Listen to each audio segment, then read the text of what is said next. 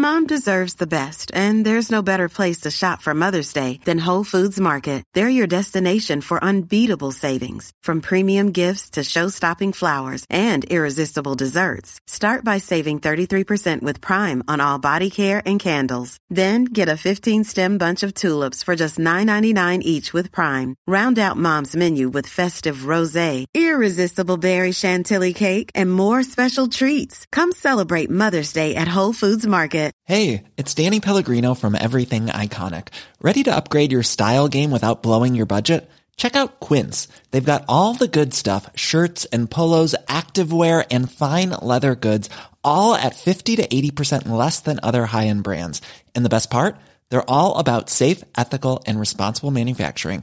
Get that luxury vibe without the luxury price tag. Hit up quince.com/upgrade for free shipping and 365-day returns on your next order. That's quince.com/upgrade.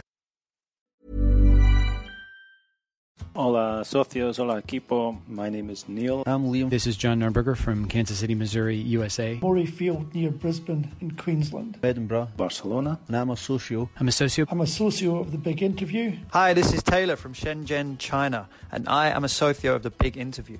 My favourite episodes are the weekly insights from La Liga. Living out in China, I can't keep up with the league I love because of the kickoff times and the fact that it's just not covered out here. It's not very popular, which is very, very sad. And Graham and his insight really helps me to stay in touch with the league I love and the football I love.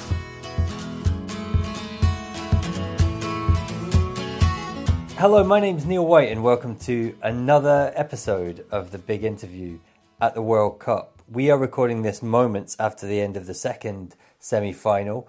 England 1, Croatia 2 after extra time. And Graham Hunter, it's nice to actually talk to you after exchanging messages during that match. Yes. Messages which include language which, even given my liberal attitude to cursy words, we can't use in this podcast.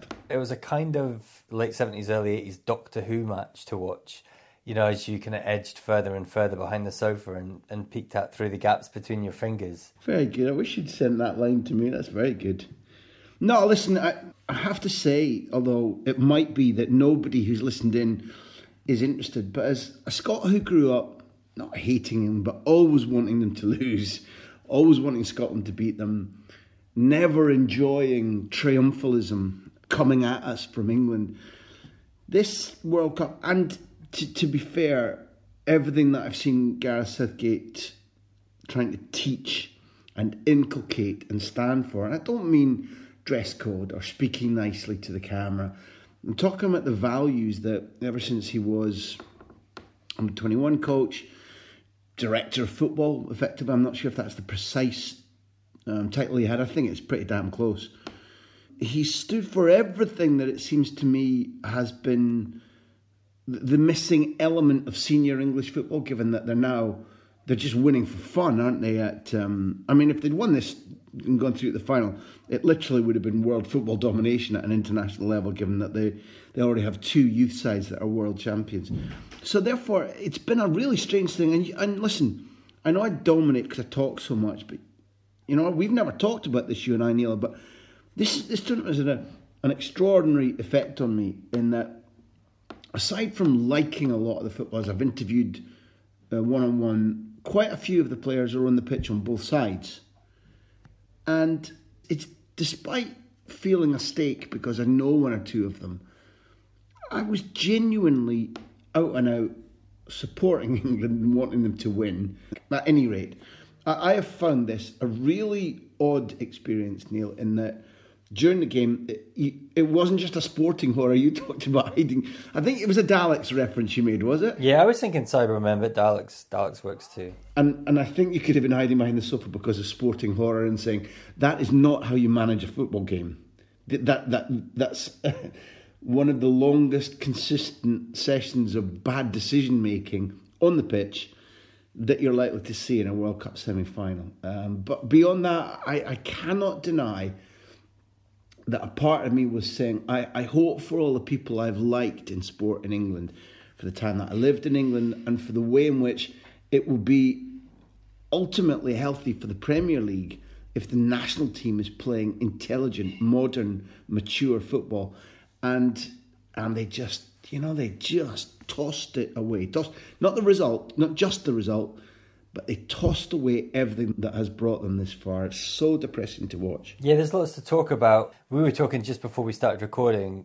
We kind of had to start recording because we found ourselves already dissecting the match without a button pressed, which is not a good look for a podcast. But, you know, we were talking about the halftime analysis in the ITV coverage, which I actually agreed with. The guys in the studio were doubting that there was any way back for Croatia, almost to a man.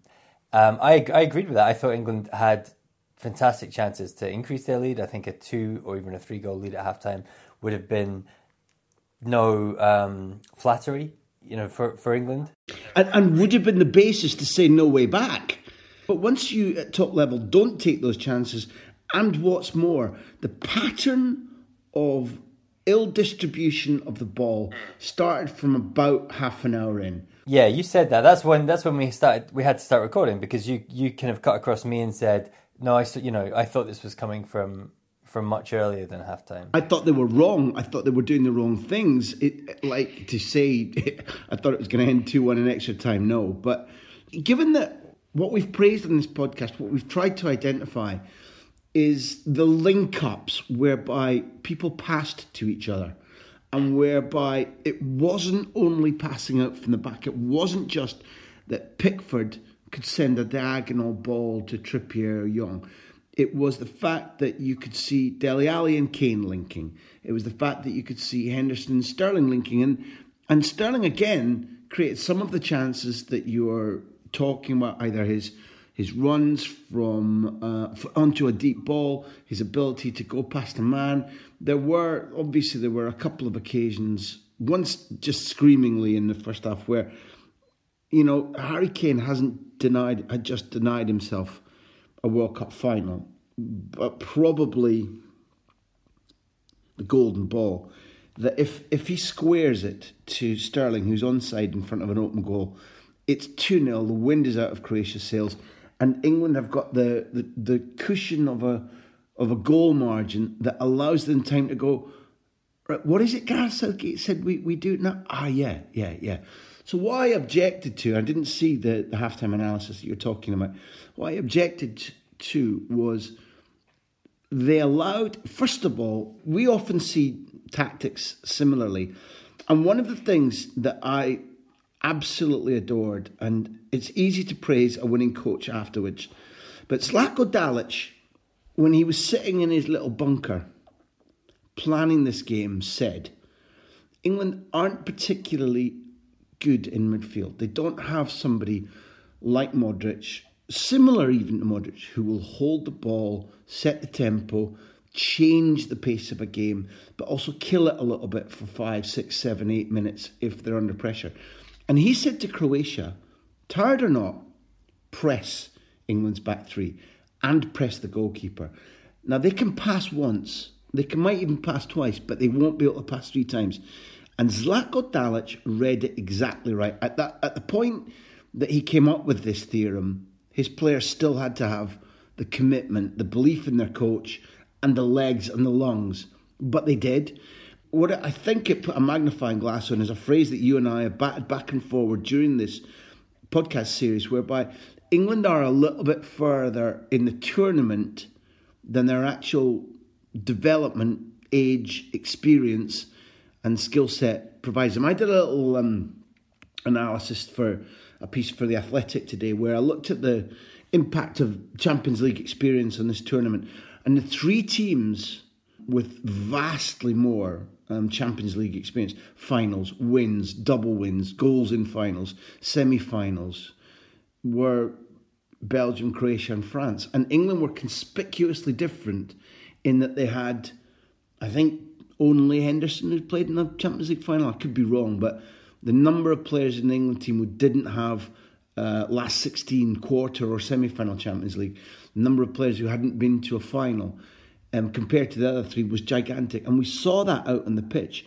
And Dalic, the Croatia coach, said to his players, if you keep at the pressing, And they weren't even pressing in groups of two or three in midfield. It was pressing high up the pitch and saying that back three will run short of options. They won't panic.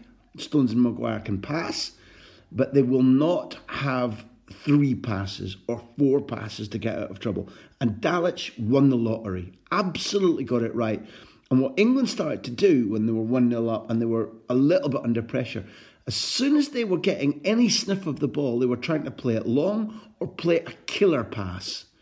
And they, you know, there were instances where maybe Lovren or Vida, because the ball was long quickly, might have been out of position by half a metre or 2 yards or whatever it might be, and England might win a throw or might win a header or a second ball. But predominantly what happened was Croatia winning second, third and fourth balls as the pinball effect took shape. And I say again, well beyond the two goals that they scored, well beyond the fact that England then spent 35, 40 minutes running around like headless chickens, draining the energy that should have been used to pump to their brain, to the thinking part of football. Never mind the creating chances or scoring. That whole just domino theory in reverse. Instead of it falling in your favour and everything falls that way, everything was falling away because it began to be an impossible thing for England because of their own inadequacies to keep the ball, to take the sting out of Croatia, to slow the game down, to make sure that Rakitic and Modric, if you notice for the first 65 minutes, there's about 35 metres between the two of them and they aren't partnering up. And Modric is very, very deep. And he comes into his own when the game is already won in everything but the scoreline. And, you know, I'm not saying fools, idiots. It's not the finger of castigation or blame. It's just such a disappointment that nobody on the pitch could realise and say, wait, we've shed our personality. And that, again, it might be too harsh to say Southgate possibly needed to say Dyer and Henderson together in midfield, sacrificing one of the creative players and saying, we will not lose this 1-0. Did they watch the France display? Did they watch Kanté and Pogba? Yeah, the France semi-final from last night really was at the forefront of my mind watching that second half unravel. You know, the difference in the game management. But also I want to pick up on something that you've just said there about the lack of individuals on the pitch saying, okay, stop, okay, think, okay, slow it down. And I wonder if that ties in with your experienced Champions League argument, kind of umbrella point. And I mean, there's a lot to like about that England team and there's an awful lot of talent there. But who amongst that group are the, you know, it's kind of like a cliche, but the Roy Keane type of player. And if you think back, the last time England made a semi-final, that 1990 team had plenty of individuals who would take responsibility, who would shout at each other, who would make those on-field decisions. And maybe it's the kind of thing that you don't see watching on a TV set, but it didn't seem to me as though there were many people in white shirts calling the shots, you know, changing the tempo, changing the message. Yeah, but I mean, bad decisions in a fledgling football team, not a bad football team, because I agree with you wholeheartedly. I don't renounce a millimetre of what we've both been saying, and I, you know, foghorn leghorn here.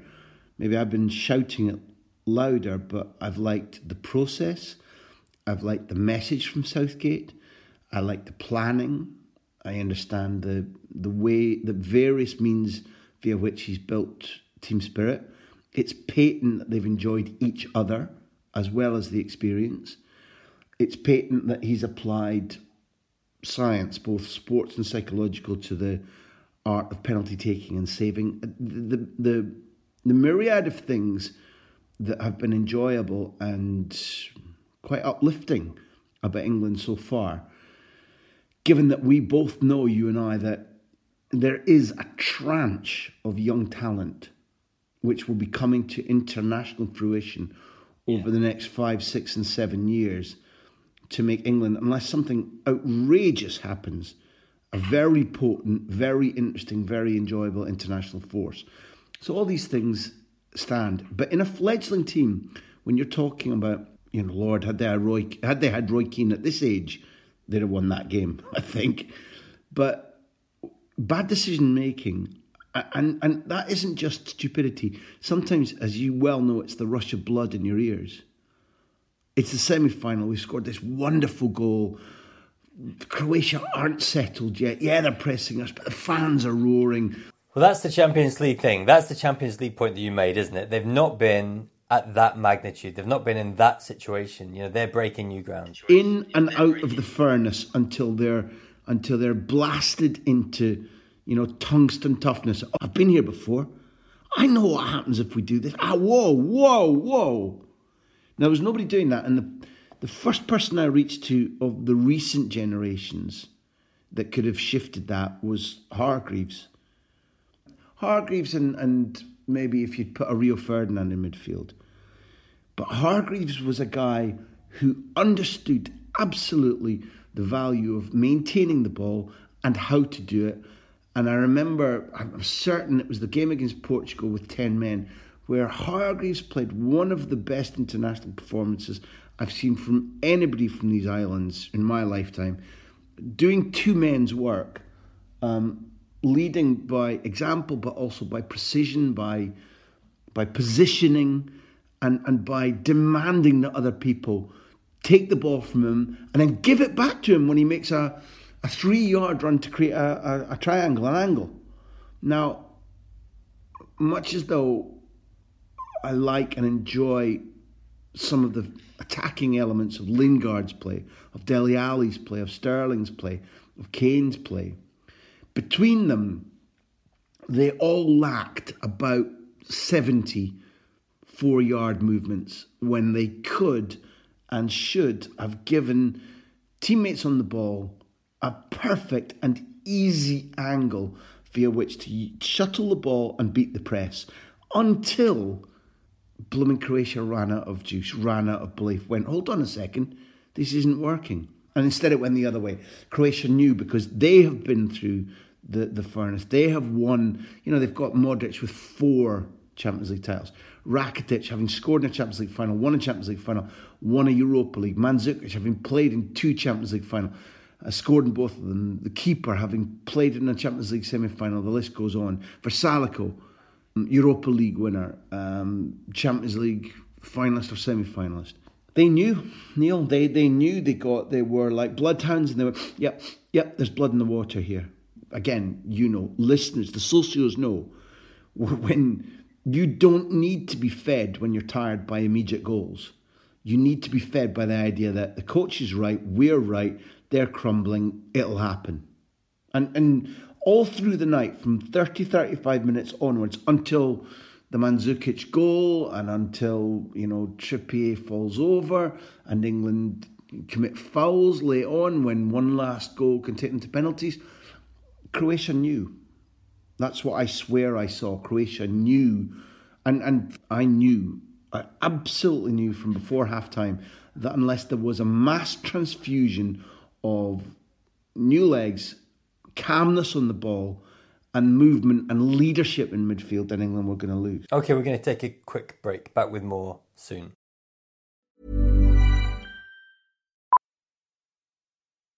Millions of people have lost weight with personalized plans from Noom, like Evan, who can't stand salads and still lost 50 pounds. Salads generally for most people are the easy button, right? For me, that wasn't an option. I never really was a salad guy. That's just not who I am. But Noom worked for me. Get your personalized plan today at Noom.com. Real Noom user compensated to provide their story. In 4 weeks, the typical Noom user can expect to lose 1 to 2 pounds per week. Individual results may vary. When you need mealtime inspiration, it's worth shopping Kroger, where you'll find over 30,000 mouthwatering choices that excite your inner foodie. And no matter what tasty choice you make, you'll enjoy our everyday low prices, plus extra ways to save, like digital coupons worth over $600 each week. You can also save up to $1 off per gallon at the pump with fuel points. More savings and more inspiring flavors make shopping Kroger worth it every time. Kroger, fresh for everyone. Fuel restrictions apply. And we're back. Graham, I want to pick you up on your Owen Hargreaves' point there. That's really interesting. I mean, obviously Hargreaves learned his trade in Germany. I'm drawn to a point that you made in your book about Spain's 3 tournament wins, about how those guys travelled away from Spain and picked up a lot of stuff that they then applied to their time with the national team. And I wonder, I mean, we've spoken about this before. I've been in the room when you have spoken with footballers for the Big Interview about this, but is there a lack of export from English football? Yeah, you're talking about export to import, aren't you? Because you're right, I can't believe in researching. Although my point was a little bit different for the article I'm writing, I can't believe that I didn't fall upon that other glaring thing that you've correctly pointed out, that if you look at the Belgian team, French team, the Croatian team, they play just about everywhere except their own country.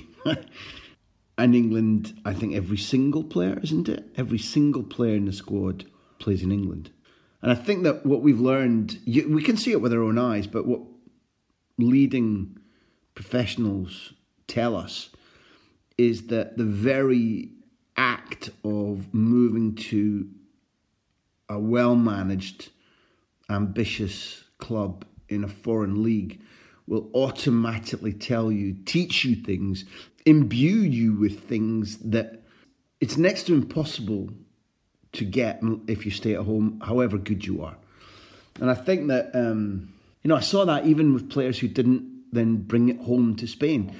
It was brutally obvious in Piqué and in Cesc and in Alonso and in Pepe Reina, Cazorla, we could name them without fail. But I saw it too in Raúl. I saw it in Raúl about Schalke. Raúl, a guy who you genuinely, having watched his career, would have thought that he would never play anywhere else. And still more than Hierro, who was a tough guy. This was the crown prince of Madrid, and he went to Schalke. And I watched him at Schalke. Learn German, follow the tradition of singing with the fans, going at the end of the game with the rest of the team, standing on top of an advertising banner and taking a microphone and singing with the fans, or fighting like I'd almost never seen him fight for Real Madrid in a cup game, which was Schalke Bayern Munich or Schalke Dortmund, and they eliminate the bigger side. And the change in him, extraordinary. We've talked, I guess, to Gaisca Mendieta about life in England. We've talked to Steve McManaman about life in La Liga as an Englishman. There must have been others that Chrissy Waddle, we talked about the complete cultural differences that reorientated his mind. Didn't augment his skills. The skill set probably stays the same if you're elite. But what changes is your diet or your attitude to the media or your attitude to game management. Who chases, who doesn't, how hard you work in training. What your weight should be. So was that potentially another thing that was missing when England were required to realise tonight from before half-time that they were beginning a process that would lose them the semi-final? Yeah, I take your point, and I should have thought of it sooner. So, Graham, if we look at the success that England's had at youth level and those players coming through, and they're not so far behind this current England team that they're going to miss each other. This is going to be a kind of combined group at some stage. And is this lack of adventure, this lack of foreign experience of living and working in a different country, is this the thing that's maybe going to prevent them from reaching their potential? Well, you and I both know that what we're talking about is an added element. Neither of us is talking, and nobody should confuse the issue about saying, hey, if you're halfway decent and you go and play for Benfica, suddenly you'll be a magician. What I think we're talking about is the added repertoire that a new language or new cultural instructions or new tactical instructions or a new attitude from the crowd in the Westfalen Stadium can give you. Now, the comparison I suppose you're making, given that it was Hargreaves we picked on, he must have come back to Manchester United aged about 26, 27. And you're talking about those teams that won the World Cup at under 17 and under 19 level for England. Well, interestingly enough, I mean, the standout one is Jadon Sancho, because City have got cosmopolitan footballers, a Catalan managing director, a Basque sort of head of scouting, head of recruitment, Pep Guardiola as coach, and Jadon Sancho, a standout footballer, chose to go and play at Dortmund because he thought he would be quicker in the first team, because he thought that there were things to learn in Germany. And the reports back that I've had, given that I know people at the club, have been pretty near stunning in a very difficult season for them. He has played a lot of football and he has stood out. The ones I know less about would be Ryan Kent, who Liverpool I know liked and went to Freiburg. Chris Willock went to Benfica from Arsenal. Reece Oxford, again, Borussia Mönchengladbach are, evidently thrilled about this kid who started at West Ham. There are others who I don't know. Mukhtar Ali went to Vitas Arnhem. I don't know enough about him. But suddenly there's Caelan Hines at Wolfsburg too. None of these are being touted by you or I as therefore, because they've gone abroad, it's automatic that the progression will be brilliant. But it is, in answer to your solid point, if you've got an attitude amongst the next generation that instead of only thinking about moving abroad if it's Real Madrid breaking the bank for you and giving you €500,000 a week at that stage in the future, if it's viewed as by the talented, already achieving footballers coming through at England youth level, that there is an extra value in testing yourself in Spain or France or Italy or Germany, then it would make you all the more optimistic for the next decade. I've always said that. Number one, I'm sick of the build England up, then slam them in the media. The fans love them and then hate them. And you see a giant footballing power playing inadequately at international level. I want to be able to turn the television on or go to a match or go to a tournament and enjoy England playing. So that's what we're talking about. And I think that the fact that these youngsters have got a different cultural outlook, maybe because of their backgrounds, parental or social. At any rate, I think that that's also a point for optimism, in that they don't seem to be as afraid of going abroad as their predecessors were. Okay, let's not end this podcast without talking about the World Cup finalists, Croatia. Huge achievement from this relatively small nation to make it to their first final. Guts and gas and some outstanding performances in that team. And I know you're becoming increasingly interested in the man in the white shirt on the sidelines too. Yeah, he kind of looks quite a cool guy anyway, because you barely see a word coming out of his mouth. He mooches about the touchline like some guy who's only watching a kid's game until they can get to the bookies or the snooker.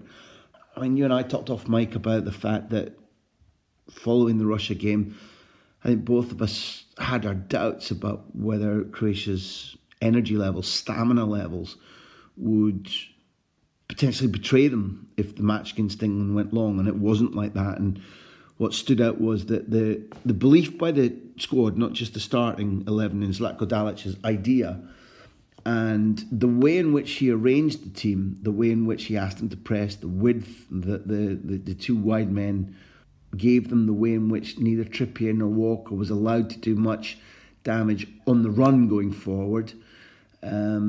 All of these things give me a little bit of optimism, that the fact that Mandzukic left the pitch in tatters, he wasn't just time wasting.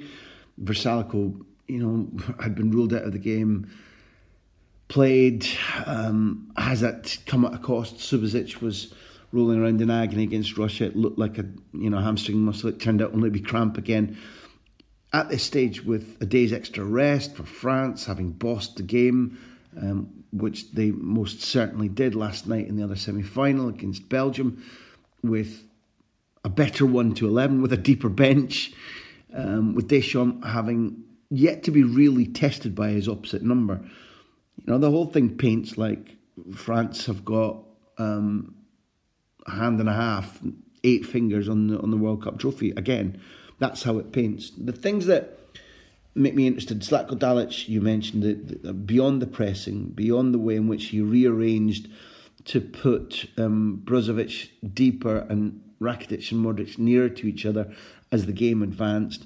I really liked the way that he'd asked Vrsaljko to be not quite on the post, but between Subasic and the post when the cross comes or the corner comes in for Stones' brilliant chance to win the semi-final. A header on target. It's going to beat the keeper. There's Vrsaljko popping up to head off the line. Rebic, I think, had been running his luck all night, was eventually booked, should have been booked earlier. As soon as Zlatko Dalic realises there's this vague possibility that because Rebic has got blood roaring in his ears, you know, the sub is made. Off comes number 18. I just look highly upon what I've seen of Dalic so far, and he's going to need to, A, get the recuperation right, B, work out whether there's a needs to be a change in the starting 11 for energy alone. And then he's got to unpick France. He unpicked England and it worked. So in the lead up to Sunday, what we need, what I need to research and what we need to find out is whether this is a 12-man Croatian side, the 11 start, and Zlatko Dalic giving them an extra brain on the pitch, giving them tactics that will unpick the outstanding favourites to win the World Cup, which now, without any question whatsoever, must be France. OK, that's our show. We'll be back to preview the 2018 World Cup final, which we now know is France versus Croatia. Dos for Danny, old boy. I really hope you're enjoying these World Cup shows. We've got huge plans for next season, but we do need your help to make them happen. Go to patreon.com/Graham Hunter right now to become a socio, a member, to join us, to support us. You'll get an extra big interview every month, plus lots of other bonus content. Last season, our members got 9 exclusive big interviews, including Rafa van der Vaart, Troy Deeney, and Roberto Di Matteo. So go to patreon.com/Graham Hunter. Do it now, please.